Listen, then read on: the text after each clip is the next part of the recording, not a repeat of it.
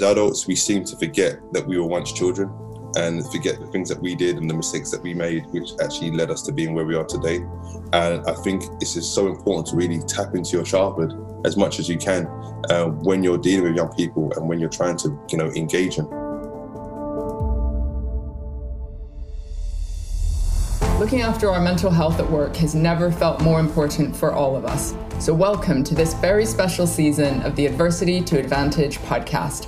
I'm Petra Velzeboer, and for this series, I'll be talking to expert CEOs, human resources, diversity inclusion, and other leaders in their field on the very current and necessary topic of mental health within teams and in the workplace, whether that's in an office or in your home.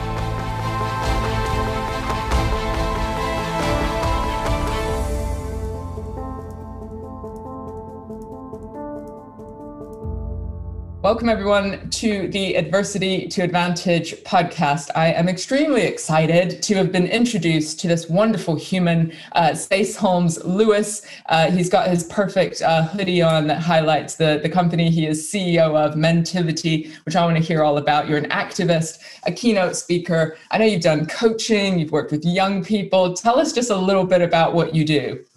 Um, well, it's a lot. Now you said it, you've listened. It is, isn't it? a lot to me. But um, yeah, I mean, I've been working with young people since the age of 16 when I was a young person myself. Started off coaching and then realized I could build you know, good rapport with young people. So I've been doing you know, coaching for the last 21 years of my life, which is a long time now. I say, goodness, uh, I know. um, I've been working in education for about 15 years as a professional. As a started off as a teaching assistant and just supporting young people, and as a mentor, which you know comes and is part and parcel of the role.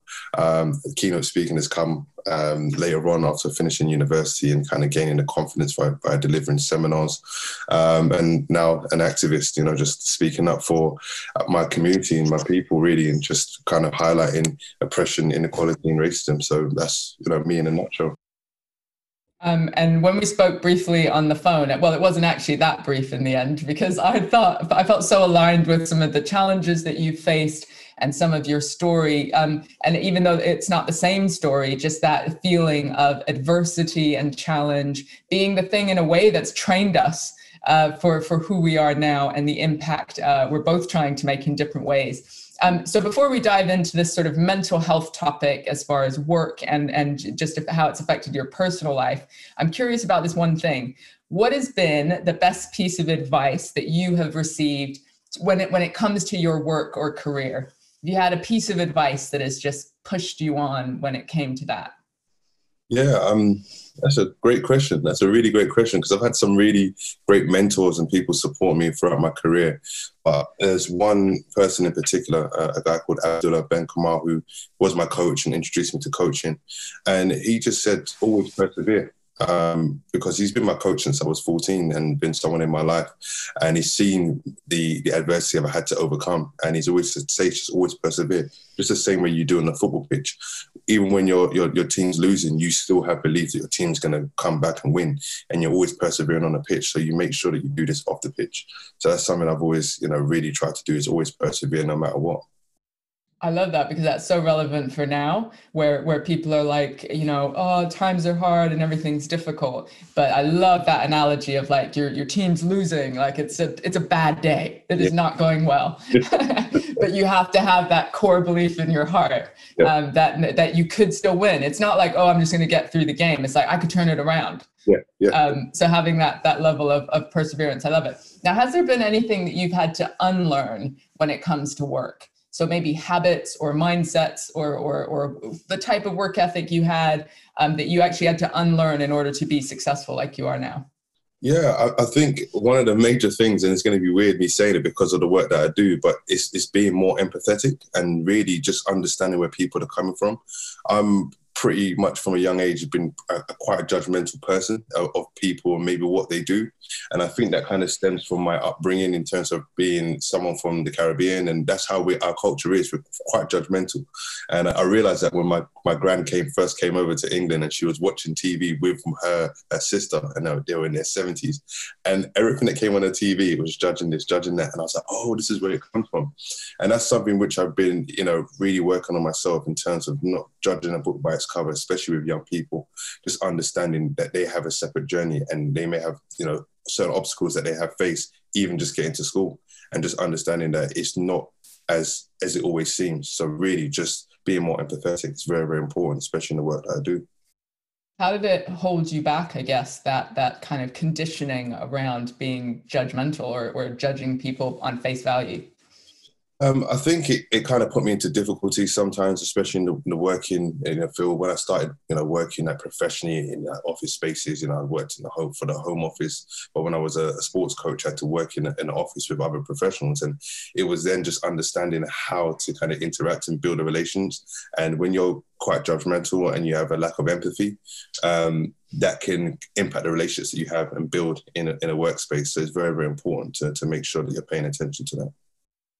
Did it also kind of echo um, being judgmental of yourself, maybe? Because sometimes we project out what we feel inside, right? Like having less empathy, being a hard ass on ourselves, yeah. and being like, I expect this from me, so therefore I expect that from everyone. Do you think it was like an internal thing as well? I don't know if you read a book about me or something. That's, that's literally it. I'm really, really judgmental about myself and have been.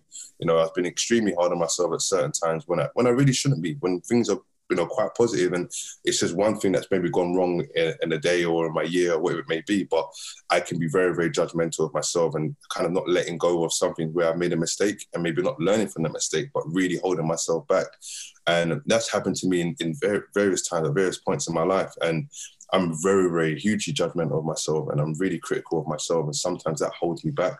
I've really worked on that um, especially since setting up mentivity which has helped me you know, as, as, well as persevering, but also just being more open-minded. You know, I'm kind of, I'm a, I'm an optimist. I always have been. I always believe I can do something, even if it's not possible. And if people don't believe I can do it, that gives me added motivation. Oh, so prove them wrong. Yeah, definitely, definitely. So yeah, that's what I would say. Prove them wrong. Uh, I love it. Um, tell us about Mentivity. What's it about? What's the aim for it? So Mentivity really is a culmination of my life's experiences. Um, coming from Southeast London, growing up in a council estate, you know, the typical stereotype, single parent household, dad left at eight and had my own troubles on my journey, you know, when he, when he left. And for me, Mentivity is really just providing a service that was provided to me by really prominent men in the society um, and in my life. Um, as I spoke about Abdullah Ben Kamal, uh, most people know him as Ben, who ran a football club for nearly 20 years um, Mr. Hanson and Devin Hanson, who's um, now retired um, head of schools uh, for ARK Academy. Um, he's been someone I've known since the age of 11. And these guys have just been really prominent and always been there when I needed them and give me the advice and the support that I, I really needed. And as a young man, you know, navigating life in Southeast London is very difficult. And, you know, there's a lot of young men that do not have their fathers around. So the work that we do is so important. So Mentivity is really trying to provide that support for young people who would need it, you know, an aspirational boost, uh, an emotional boost, someone that's going to really give them the support to, to progress in life and raise their, their aspirations and hope. So we are a mentoring organization an alternative education provision. Um, we work with young people now from eight up to the age of 25. Um, we really focus on the informal education and conversation based learning because we find that sharing stories, sharing experiences with young people helps them along their journey of life and it also builds that rapport and gets them to understand how to build relations and once they have that sort of foundation then they understand you know what the world is around them and who they are as a person then it allows them to flourish and make the moves that they, they need to make and without making kind of the, the kind of mistakes now which young people now are really it's difficult for them because they can make a mistake and they could lose their life. And we didn't have that when we were younger. You know we could go to certain areas and you could live to fight another day. And young people now have got a different set of challenges. They have to be in, in a sense adults from a young age. So we're trying to give them that guided discovery support them along their journey of life and just get them to understand that if they really work on themselves and they follow their passions they can get to where they want to get to in life so really offering some role modeling that's that you receive in some cases and I guess not in others in order to provide that that voice and guidance. Now is it only is it is it male young people? Is it both? Is it ethnic minorities? Like what's the maybe criteria for working with you? So we're extremely inclusive in terms of our offer. Um, the name would allude to us just working with men, but it doesn't have anything to do with men. So it's actually okay. play on words. So it's mentoring activity. So Got it came to me in a dream, and and that was a precursor to me finding a name and setting up Mentivity. And yeah, I just thought it was quite catchy and went with it, and it's really caught on since. So we work with young boys and girls um, from all backgrounds primarily in Southeast London, we are looking at black young boys and girls, you know, from African Caribbean backgrounds, because in education, there is a lot of obstacles they have to face on a daily basis and a lack of support in education. So we do focus primarily on that. However, we've done work down, we've got work down in Brighton and Worthing, in Littlehampton, we've done work in Edenbridge and Kent. So our offer is very, very inclusive and you're spreading out quite a quite a bit then as well. Um, so talk us through the, your thoughts around mental health. So you've compared a little bit like what it was like for you growing up versus what kids these days are experiencing. What are you seeing as far as the the mental health conversation or the support people need for that specific topic? I think we're in, in the midst of a mental health crisis and have been for a long, long time with young people, because especially when you look from my background and growing up, you know, from a Caribbean background, mental health wasn't something that was discussed, and it was never discussed. And and that's you know the African diaspora across the world is something that we've had to just get on with. We've, it's been a taboo subject, and I think that what we're seeing now, because of the advent of social media and the interactions, and young people not being able to switch off from certain you know environments, when I was young, you could go to school. If your bully was at school or you had a negative experience, it stayed at school. And then it, it maybe resumed the next day. Now you can't escape that. And young people now, I believe, are under attack, you know, from, from so many different uh, avenues and angles. And I think that we are in the midst of a mental health crisis. We really need to do a lot more work to prepare our young people to be able to deal and have coping mechanisms with regards to their mental health and, and well-being. And I just feel that mentivity is, is something now which is really delving into that mental health space and giving that support to young people because it's so important. And we have to have conversations. And if you're not readily available to have those conversations with young people, how are they going to learn? Because everybody's in their phones nowadays. Nobody talks, nobody communicates. So the art of talking and communicating and building relationships is pretty much lost. And by speaking and just listening to people, which is also very, very important, you know, active listening. You may not be able to assist, but just being there and being a shoulder to cry on or listen to will help people. And I think that because of the fast pace, you know, the manner of the world right now, we're missing that. And we're really kind of missing a, a trick with young people in terms of that. And we really need to spend as much time as we can in, in light of COVID now, you know, with children being at home and you've got to try and bridge that gap and really you know, discuss these things with young people, have those difficult conversations, be honest with your children and young people is so important. Such a good point about almost losing the art of conversation. And I think that's not only relevant for young people, but I see it in workplaces all the time. And that, and really some of the training that we do and the talks that we do, it's so simple. Like what you said is actually quite simple if you think about it. Active listening, tell stories. I think you're also alluding to being open and vulnerable ourselves to almost model how you can have these conversations. Um, what about like your team and just from from that perspective? Uh, so the mentors trying to support other people. What are the skills that they need? Are people open about their own mental health challenges from a work team perspective?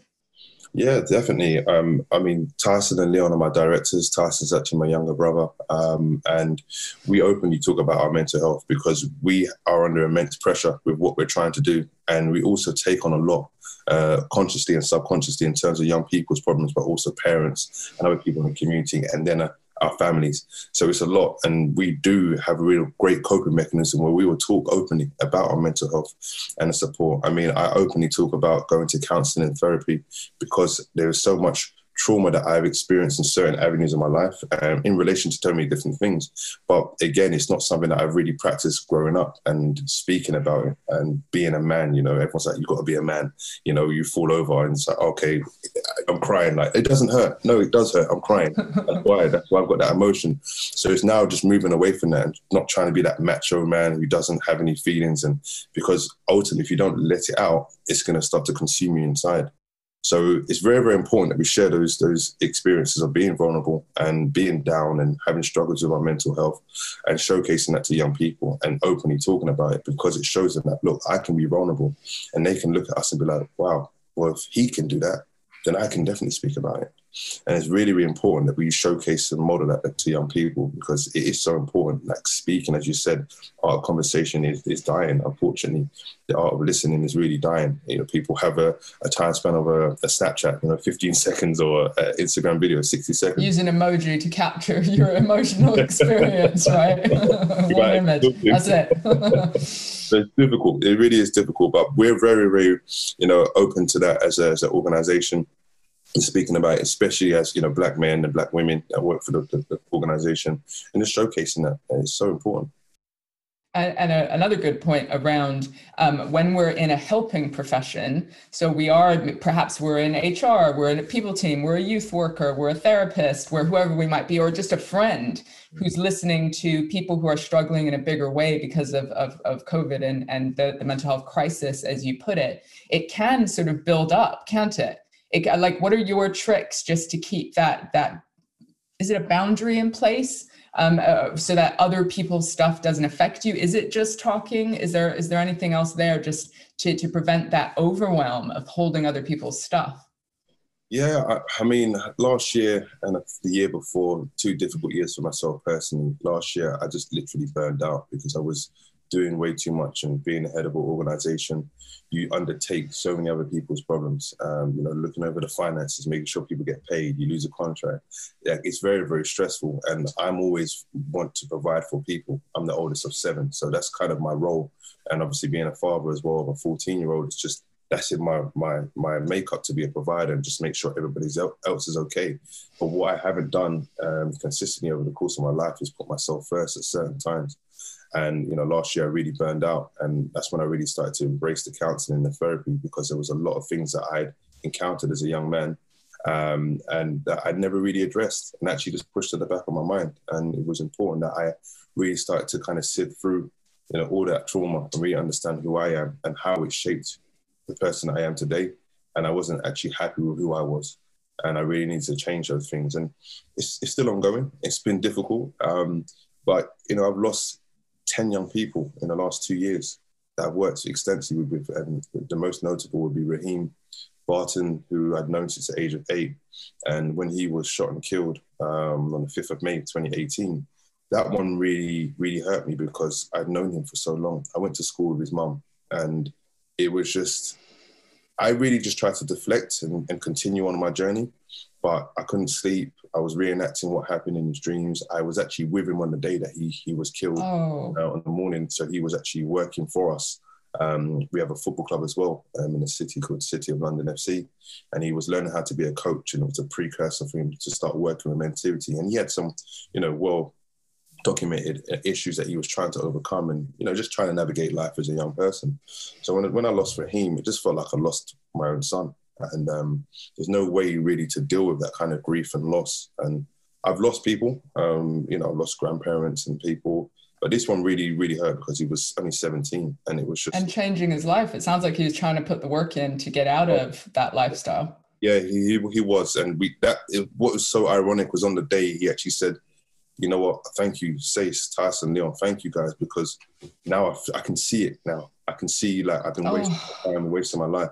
And he knew he there was something. He had a special energy, but Rhyhiem knew, um, and he knew that potentially something was going to happen because we always used to tell him like, Rhyhiem, love you, man, and he'd be like, what's wrong with you, man? Like, like you like men or something? I'm like, no, I'm just telling you because you don't hear this, you know? And on the day he actually said, you know what, say Tyson, Leon, I love you guys, man. Like, I really love you and I really appreciate you. And that was the last interaction I had with him. Um, and it's also the best interaction uh, because it was so positive and you know losing him on that day was just it was hard to take. And i just didn't really pay attention to it. I've never there's no manual for how to deal with grief and loss. And um, you know waking up and having nightmares and kind of like sleepwalking and things like that like things are, that people won't know that i kind of encountered and had to go through. So i really need to get some help. And by not paying attention to that things around me in my life started to kind of capitulate and so i really i've learned a valuable lesson in terms of that and really putting yourself first and you know making sure i'm working out and like now really just embracing yoga and meditation um, which is okay. fantastic um, just making sure i do it because it just sets me up you know for the day do you have it does it inform like a morning routine is that part of is that what you try and do have a, have a discipline around that Yeah, I'm trying to. I'm trying my best right now. I'm doing three times a week at the moment, uh, just at home. I'm trying to progress it to every day. Um, but you know, trying to make things a habit. And you know, it's, I know it's so tough. You know, it's a habit. And getting up early, trying to get up at 6 a.m. every day, and just making sure I do it. It is tough, but I'm gonna. I'm determined to make it happen because I know it's gonna benefit me in the long run. So it's just, yeah, it's very, very, it's very hard, and I'm learning a lot about myself. You know, through the counselling. It's it's very, very important, and I'm I'm really just embracing it.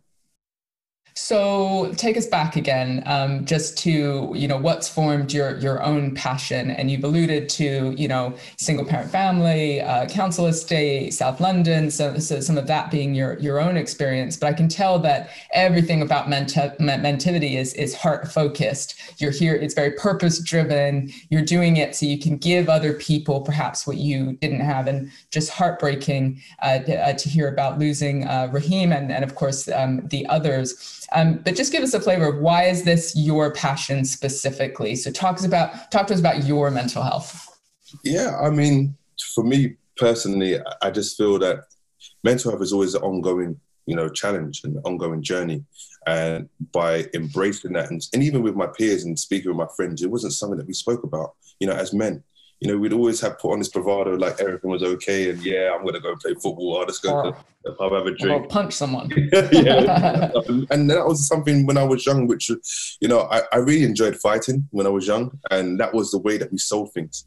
Um, it wasn't through talking. It was like, okay, I've got a a beef with you. All right, cool. We're gonna fight, and that's how it was. And that was the kind of masculine kind of thing to do. Um, but it was also difficult, you know, growing up as I said on the council estate and going to the school that I went to in Southeast London, which was Kingsdale, which was a very tough school at the time. And you had to be tough. If you were vulnerable, people were going to take, you know, liberties with you. They were going to literally target you. So yeah. you really had to just focus on putting on this kind of kind of bravado and to survive. Yeah, pretty much that's what it was. So it's so important to me because I, my son is 14 and I've got to showcase to him that I can be vulnerable, that I am paying attention to my mental health. And I talk to him openly about it. He knows that I go to counseling. He knows that. And it's not a negative thing, it's something that we talk about positively. And the thing is, when you talk about counseling therapy and you say it to people, they look at you like you're broken, you're damaged goods. But we're all damaged goods. We've all got our own issues. We're human, yeah. Yeah, we've got our own problems. So no one's perfect. So it's just with mentivity, it's just it's my passion. My passion to help people comes from my mum. You know, my mum has got the biggest heart ever. She has done everything, you know, in terms of raising seven children, always there to listen to, to people's problems and sort other people's problems out and help them. And that's something that I've learned. And we come from a family of educators as well. And it's it's our passion to educate and really help people on their journey of life. And I'm just this doesn't feel like work to me. It, it, I get up every day and I feel right. What's the next challenge? What's going on? Like, who am I going to speak to? And working with young people is probably the best thing. It actually helps my mental health because it's refreshing. You know, you sometimes you're having a, a bad day and you go into a classroom to do a session. You're like, oh, kind of want to go home. And then you just get that, that love and light from young people and that spark. And it keeps me young, to be honest. It really keeps me young. And I love working with young people and, and bringing that, you know, to the, the wider you know, community and, and showing people that, look, young people have a massive part to play and we're not actually focusing on them and giving them the, the, the, tools to feel empowered to make the changes that they want to see and think more critically. And it's so important. So, yeah, it's just my passion. And I will do this until the day I die, you know, if I can. And Mentivity for me is going to be a legacy around, you know, mental health and well being, but also support and progression and really educating yourself and following your passions. It's just so key.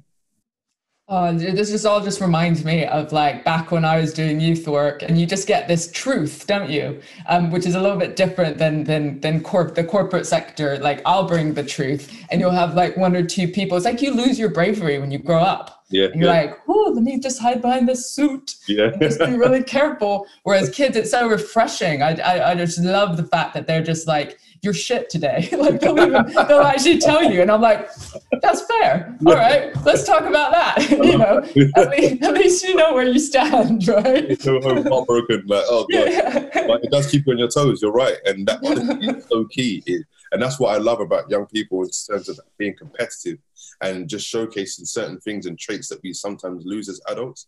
It's so great to see, and it's it's about you know being able to shape and, and mold young people in a positive way, but in collaboration, not from your adult agenda. Saying, look, this is from my perspective. and saying, look, that's great, but you could be greater. You could be better. And this is what I think. And they were like, you know what? I respect that still. I'm, I'm going to do that. Nurture the fire. Yeah, I love it. I love Nurture it. the fire, but also I, I think you'll probably have this experience. Some and, and I've had it personally when I was a young person. There's certain people that influence me that still probably to this day don't know that they did. You know? So there's yeah. the kid who's still pushing back and like, you know, saying, you know, why are you saying you love me? Uh, you know, all of that. and but you don't know the the impact, right? Over time of that of that person uh, experiencing this. Oh, anyway, I'm gonna do some work with Mentivity because I just I've got to get back involved. Um, I'm like feeling alive. But it's also great to love what you do. I did a post on Instagram the other day because I just took a week off. And, and usually people come to the end of their holiday and they're like, oh God, yeah. And I was like all bubbly and jumpy, going, I'm getting back. I'm so excited, which is which is cool. Um, so let's let's um think about the future a little bit. So so so kids are the future of work. They're going to be our workforce. They're the people, you know, and and you you you very um, eloquently talk about the mental health crisis that young people are experiencing due to lack of conversation, social media, and of course the demographic that you work with have have other challenges within within uh, their surroundings as well. Not to mention, I think everyone can relate to the cultural piece whatever your conditioning, you know, I'm not from an ethnic minority, but I grew up in a cult and I'm in a blended family and I've got a whole experience um, that conditions me to be a certain way. What do you think we need to give our young people, or how do we need to listen to them, or what do you see as the future of work given COVID, given you know how fast the world is changing? Yeah, I mean, it's a very, very complex, you know, question, really, if you think about it in depth, because now the uncertainty that we have around COVID is not allowing people to actually plan for next month, no, or let alone next year or five years down the line. And again, linking that to the mental crisis that we're having, especially with young people, is saying, right, well, I can't actually think about becoming maybe a professional football player or becoming a barrister or doing this because I don't know whether I'm going to be able to do these things. But again, it's about educating young people to be, you know, you know, persevere and to be hopeful that they can do things linked to their passion is so so important. And for us, what we've embarked on with is um, the Raising Aspirations project with Goldman Sachs, which is basically getting young people uh, to mix with volunteers from Goldman Sachs with us facilitating the sessions and actually speaking about the work life balance and how you're going to progress towards your career. Listen to the stories of the Goldman Sachs volunteers and saying, right, well, you came from California and you're doing this, and now you're living in London and used to live here. Like, I love your story. But it's actually now getting them to re- really think about their careers linked to their passions and saying, look, if I want to be an accountant, I could do this at Goldman Sachs. And that's what the Raising Aspirations project is about, is actually allowing young people to dream and link it to their passions. Because what we find in education is that people in education, you know, teachers are telling young people, oh, you could be an academic or you could do this, but that's based on their view.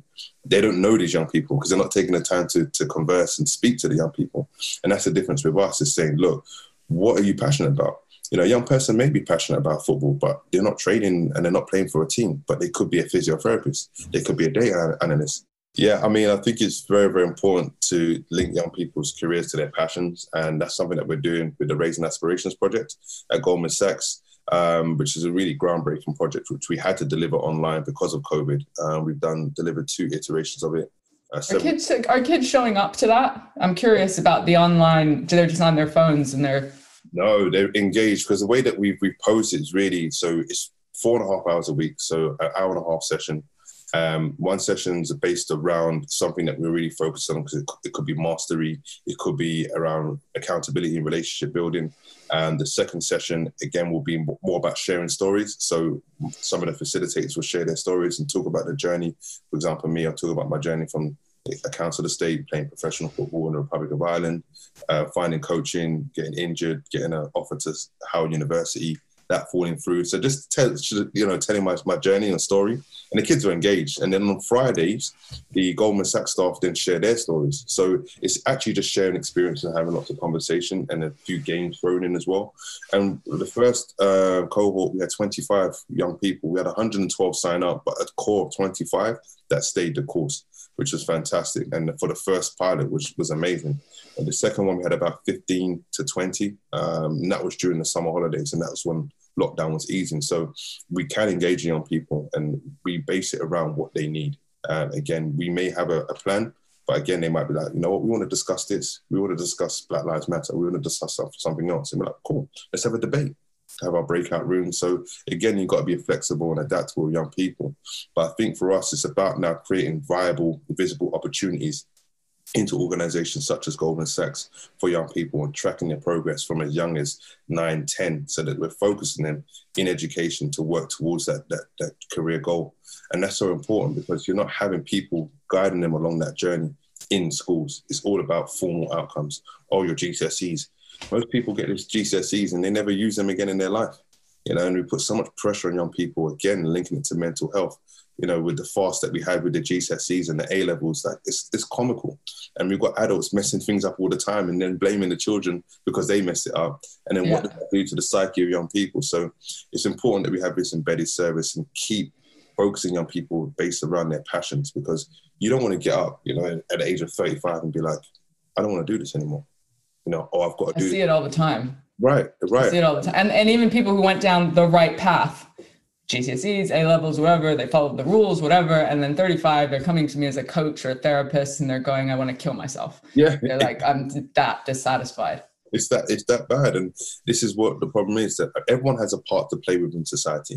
Not everyone's going to get to where they want to get to. But if you link it to your passions, it's not really going to feel like work on some days.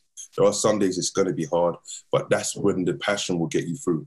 You know, when I was wanting to play professional football, getting up at six to go and train or make a, a way to you know, a game in three hours, four hours away, I would do it because I was passionate about it. If it was linked to some other sport, something else, I wouldn't have done it. And football has been the precursor to me being able to progress in life because then I found out I liked coaching young people and liked working young people. So then went into education.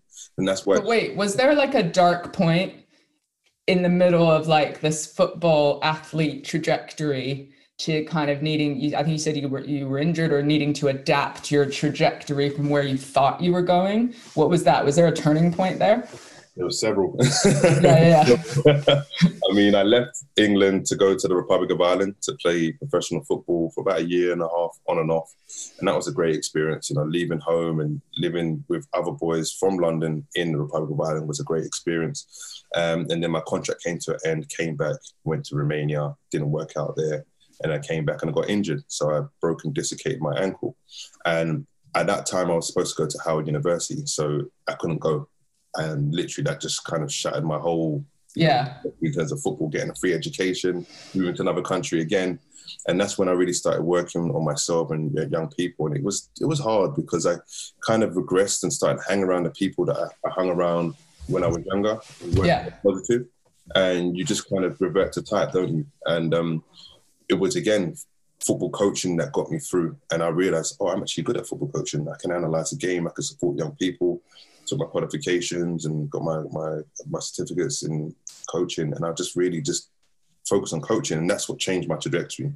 And then from being someone that played professionally, and then having the heartbreak of being injured and not going following my dreams, I then actually funneled my energy into coaching, my passion to coaching more so than playing and that's you know helping so many young people along the journey. I've helped about ten to twenty young people play you know professional football and move on. You know, one of the most notable is Jadon Sancho, who plays for Borussia Dortmund.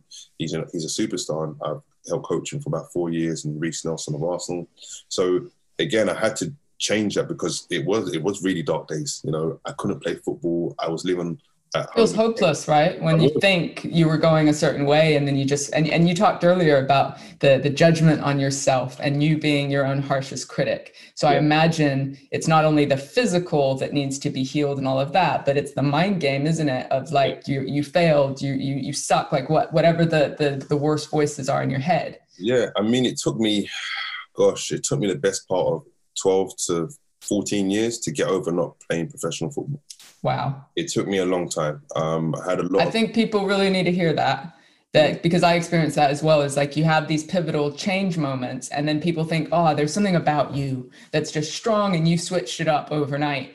It's not overnight. It's putting in the work and moving forward, even though your head is still sort of attacking you, isn't it? Yeah, and it was constant, and that was me just being so hard on myself and really, you know, suffering depression through that and uh, getting through that injury, which just 10 months out of the game and getting back and doing really well and then getting injured again. And no. in my knee, my meniscus, and then a month after that, I had a, a kidney disorder called nephrotic syndrome, which is something that you can you can die from. Um, Jonah Lomu had complications with nephrotic syndrome, and that was one of the reasons he passed away. So normally you only have it when you're very young or very old, and I found myself on the ward Christmas Eve, 2005, being told that it was lucky I got here. You know, I could have potentially died, and you know, prior to that as well, I had an incident where I, I nearly lost my life as well. So I was struggling with PTSD and not knowing what it was and tried to engage in therapy. But I was this young man who thought that he was indestructible, you know, so I just continued on. And it took me a long while to get over not being able to play professional football. I didn't probably let go of the dream probably until about 30, 31 and it was very very hard um, you know just not being able to play football because that was my therapy that was what allowed me to get all of my emotions out, my anger out, and feel great when I came off the pitch. So not being able to play for two years between 2005 and 2000, well, nearly three years, 2008, it was a struggle. It's I, like you don't know where all of that should go, and yeah. it goes back into violence or your conditioned thinking, or in, it builds up on the inside, doesn't it? Yeah, it really, it was really horrible. It was really dark times, and even looking back on it, just thinking about depression, I didn't even realize I was depressed until you know recently. And it was something that you just thought, well, this is how it is. You know, no one was there to talk to me about this, and I didn't have anyone that could really talk to about it. So I really struggled with that. And it was just using that kind of disappointment and that frustration and anger um, and really funneling it into coaching. And that's where, I, you know, I really excelled and really found my, my niche, you know, and then youth work and working with young people. And that's where the, the burning desire, you know, came from so much. So it's so important to me. I feel like we could talk all day. Um, I just I just want to hang out with you uh, and just get to know you more. This is um, it's so great to hear about your journey. Um, just thinking again about the workplace. What do you think employers need to know when hiring one of your kids, or or or kind of supporting them through getting into the workplace, those routines, that discipline? Like how can they be inclusive and support effectively so they can be their best selves? It's really about having an open mind and and really with Goldman Sachs what we're doing is really trying to showcase and train the staff up to be ready to receive young people. And I think that's so important. It's because as adults we seem to forget that we were once children and forget the things that we did and the mistakes that we made which actually led us to being where we are today. And I think it's just so important to really tap into your childhood as much as you can uh, when you're dealing with young people and when you're trying to you know engage them is so so important. And just understanding that they're going to make mistakes. And you know we call it guided discovery that we stand back you walk you fo- I follow your lead. And when you fall okay cool there we go I'll support you. And that's what it's about. It's not about being on, on young people's case all the time. If you see potential in someone and you've got the relationship and you can push them great but a relationship underpins everything that's going to happen going forwards. If you don't have that relationship with young people, they're not going to, to progress. And it has to be, you know, the voluntary engagement between mentor and mentee in that in that field and you've really got to understand that and that's why i think mentoring has such a massive part to play within society and within the world uh, because it's it underpins everything that we do in society and the world and you have to learn from somebody else who's more experienced and take that experience and make it your own and that's what's important that you are not trying to create someone who's going to be you. You're trying to create someone that's going to be unique and progressive in their way. And that's what's so important. Um, and I think workplaces really need to have more young people shaping their their policies and how they engage, and because they have um, great ideas, it's just about honing those ideas and supporting that that kind of train of thought and that critical thinking because they have massive contributions. And if we don't get them thinking critically from a young age and empowering them to do so, then we're going to miss out on a generation of people that could contribute great things to this world. And also, businesses are going to suffer and fail in these times where we have to be adaptable. And the ones that survive are the ones that um, have that adaptability, that fresh thinking, that sort of thing. Yeah. Not listening to our young people can be detrimental. Uh, yeah. So many great tips there just about, um, I love that. Like, let them fail. Because I got two kids as well, 16 and 14. So it's yeah. certainly like oh, what can we learn from that? Like provide them some guidance around critical thinking, but let them do the stuff uh, and be there for them when when they're ready for you to come back. Um, Sace, thank you so much. Um, you talked a little bit just around. I just want to end on this: your your your own mental health and your own non-negotiables. I guess now I heard exercise, um, meditation, uh, some some yoga in there. Do you have any other non-negotiables or things that you try and incorporate, even if it's not perfectly, uh, to look after yourself now and sustain your own mental health? Yeah, I mean, normally it would have been travel. oh, what? you got to replace it. I know, I know. I, I mean, I'm lucky that i am quite well traveled. You know, I've been to uh, in excess of 35 countries. Like, I, I love to travel, and that was something that kind of just replenished me and allowed me to to incorporate you know, new cultures. You know, I'm really in love with Kenya at the moment. Um, oh, I love Kenya. I lived in Mombasa for about a year. I know Kenya. Oh. We've, we've, got we've got projects there for Mentivity and in Uganda, so we'll Amazing. hope back there soon. But I just think it's about about being adaptable. Um, for me, it's now shaping because of this new normal. It's about shaping your new normal, uh, and and being able to kind of facilitate your growth in that way and just being open and receptive to try new things. I never would have tried meditation before. However, I know now that it's something I'm going to do for the rest of my life because it, it allows me to be in tune with myself. So I think it's very, very important to really focus on yourself during these times and be don't be afraid to tell people, I don't want to talk today. I don't want to respond to a message, or you don't even have to you know that pressure because everyone wants that instant kind of gratification that instant response. Like i don't have to respond to you. So again what? Are you even saying right now? I don't need to respond to you? So you mean you can have autonomy and choice yeah about how you live your life? Yeah because because we're in these times where a lot of people are working from home you're sitting in front of the screen for 12 hours a day where you wouldn't do that at work. Then you're on your phone catching up with people and sending text messages. I would say pick up the phone which is better just talk. Speak. yeah talk talk talk. yeah. But again just don't be afraid to take that time out for yourself and just really just focus on yourself. Be selfish at certain times. It's it's going to be key in these times I love it. Sace, thank you so much. We're going to have to have you on again and go further into your story. I think you're going to be a regular on the podcast. Uh, but for now, thank you so much. Where can people find Mentivity? Is it just mentivity.org or com? So www.mentivity.com. We're also on Instagram at Mentivity and Twitter. Um, yeah, if you want to learn more, just, yeah. Lovely. Follow, donate, get involved, people. It sounds amazing. Sace, thank you so much for your time. Thank you, Petra.